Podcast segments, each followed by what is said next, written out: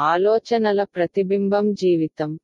ఒక జోక్ ఎవరైనా దేవుణ్ణి ప్రార్థిస్తూ నేను నెలల తరబడి నిన్ను ప్రార్థిస్తున్నాను మరియు మీరు నన్ను చూడలేదు అని ఎవరైనా దేవుణ్ణి ప్రార్థించినప్పుడు ఆ భక్తుడు నేను నిన్ను బ్లాక్ చేశాను అని ఒక అసారి స్వరం వినిపిస్తుంది. ఇది నిజామా? దేవుడు ఎవరినైనా బ్లాక్ చేస్తారా? అప్పుడు మన దుఃఖానికి కారణం ఏమిటి?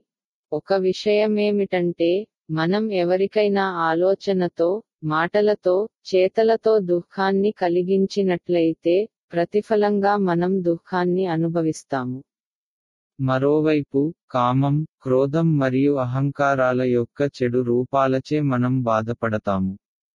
ఇవన్నీ చక్కదిద్దుకుంటే జీవితం బాగుంటుంది. భగవంతుడు ఎవరినీ బ్లాక్ చేయరు ఎవరికీ శోకం ఇవ్వరు.